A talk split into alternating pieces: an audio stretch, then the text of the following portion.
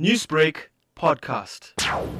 As the NPA, we decided under the cover of Women's Month, it would be an opportune or an appropriate time for us to have discussions around gender based violence. And we decided to descend upon this community of Phoenix, getting conversations going with women as to what is gender based violence, the signs, the symptoms, and obviously how they can react to it and provide them with various outlets to gender based violence. With regards to our program, we started in Phoenix and we have plans to take this further out into the province. We have plans for Stanger as well as Madadeni in, in, later this month. And how has this been received by the community?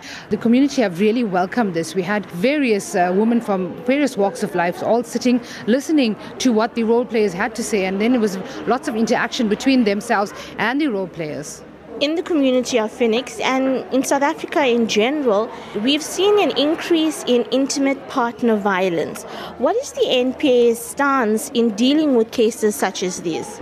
Gosh, you know, I think people need to realize that the thing with gender based violence or intimate partner violence is that it could, and most unfortunately sometimes, result in death. Just in uh, the Pietermaritzburg High Court, we finalized a matter where a man was engaged to this woman and went along with the wedding plans, albeit at the same time planning her, her demise, and uh, hired two guys who then ultimately strangled her. And, you know, he was convicted in the Pietermaritzburg High Court. And if I may just say, as well. Last week, we finalized two other matters. I think it was in Ntuzuma and Stanger, where women were killed again by their partners, by people known to them. So I think that's the worrying thing that gender based violence going unaddressed could ultimately lead to death problem is big, but we are addressing it. And, and when the courts do address it, they come down seriously hard on those perpetrators. So that should give people a bit of hope to say that, yes, when I report gender based violence and after the court case, you know, with the necessary evidence, the court is very, very, very, very clear